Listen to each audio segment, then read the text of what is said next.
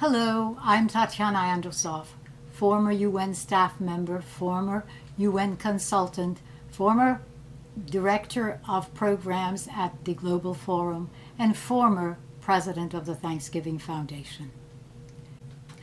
The last week, with the events in and surrounding the Afghanistan tragedy and the continuing coronavirus pandemic, have brought out some deep memories.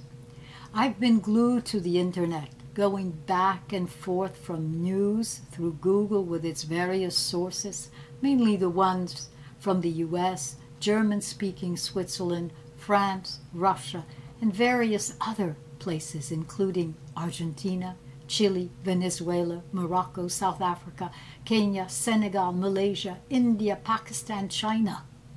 To that, I have added YouTube coverage by Al Jazeera and France 24, as well as my daily email briefings from the NZZ, the Neue Zürcher Zeitung, the New York Times, and the Dallas Morning News. Guess you might think I was part of some team trying to make sense of it all. Well, that's not really it. I have just homed in on all the sources I could get to see what different people with different systems and different cultures cover as being important for them. Throughout this pandemic, something foreseen as part of population growth coupled with environmental degradation by scientists meeting at the UN as long as half a century ago. I should know. I was interpreting some of the meetings that were held in Geneva as well as in other places throughout the world. I have brought out some of these things in novels I have written before the year 2000. It was my way of keeping sane while presenting history through the voices of fictionalized people of that period. Of course, since I worked in many countries, those voices came not from one specific place, but various communities on the little planet we all share. Then, a couple of weeks ago, Afghanistan came back to the forefront as the US, the country which took my parents and me in, educated me, and made it possible for me to realize the dream of working in, for the world, continued its pullout, reminding me of the pullout of the Soviets a bit over 30 years before, and reminded me of the group of fighters that moved in then. Now, I'm in a particular quagmire, as my parents grew up in the Soviet Union, with my mother being sent in the Stalin era with her family to a camp in the far north as an enemy of the people, while at the same time my father, a street child, because his older half brothers and half sisters would not take him in after the death of his parents, was picked up and educated by the very same Soviets. Do I now look at the fighters taking Afghanistan as terrorists? As the Taliban, we call them, or do I let actions and time decide what they are? But that is not all. While editing a science fiction novel initially written in the 1990s, I began reliving my interactions with people of you, Afghanistan, of the region, starting in my early 20s. Those who have studied the history of that part of the world will not be surprised that, as program director of the Global Forum, an international meeting will we held in Konya, Turkey in 1997 included as part of its title greater Central Asia. The people of Turkey, Iran, Afghanistan, and more, having always been fluid, with tribes, cultural, and religious groups intersecting, going over whatever boundaries a particular historic period had or has imposed.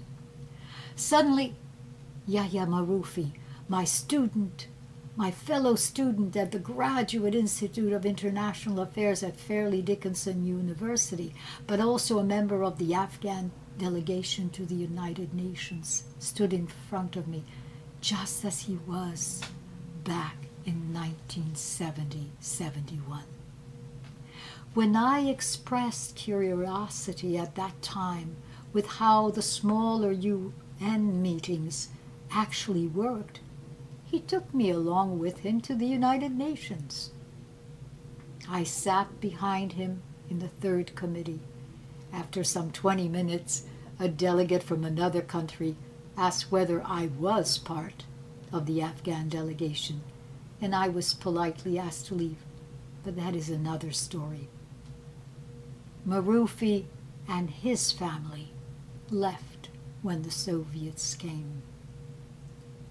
I had not really followed beyond that, but now typed his name into Google and discovered that he had an incredible international career. Last being a top advisor to Karzai, who had been president of Afghanistan from 2003 to 2012. Was he now doing the same thing? Was he at 82 involved in the talks with the present day fighters? The ones who had driven in as the US had left? Could he help bring some kind of peace respite to his people. Then I was suddenly back in Geneva, in the interpreter's booth, making a horrible mistake, giving the floor to Habibi as I handed the word to Tabibi, the Afghan member of the International Law Commission.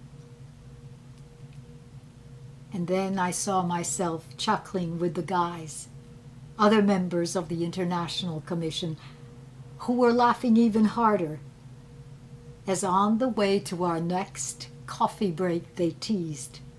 And I answered back, But I'm not his Habibity or female love. I had the greatest time with that group, for whom I interpreted weeks on end for several years and whose receptions and dinners I was part of. One summer, even with my mother. And then I thought back to Iran. As thoughts of Fairleigh Dickinson and Yahya brought all of that back. The institute, which both Yahya and I attended, was headed by Nasrullah Fatemi, an Iranian, a great Sufi, one who brought world diplomats to teach us. After all, he had been the representative of that country of Iran to UNESCO, the educational and scientific organization in Paris, during the Mossadegh regime in Iran in the 1950s, and had kept up many of his international friendships. He was a man pursued by the Shah's police. Then came in the memories from the middle and latter part of the 70s, when my neighbor next door in Geneva, the Vafis, the Vafi and his family were also Iranians. He had been Minister of Education for a while, but left as he disagreed with some of the Shah's policies. Yet, as the revolution in Iran was happening, incredible people showed up at his door, including the husband of the Shah's twin sister. Vafi was half Russian, his father having been a representative in one of Tsarist Russia's main cities in the south of the country. So, guess what? I was, for a time, before leaving at the beginning of the summer of 1979, more than a hello neighbor. I spent innumerable hours with him, his Swift's wife, and their teenage daughter.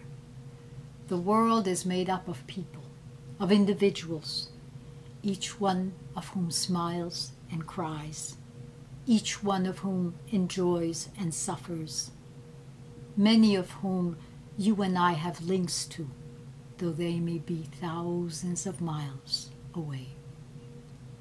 So the tears I shed this morning, tears of memories with fun and hurt, were tears that came from the heart and link me to the world beyond my sofa and my computer.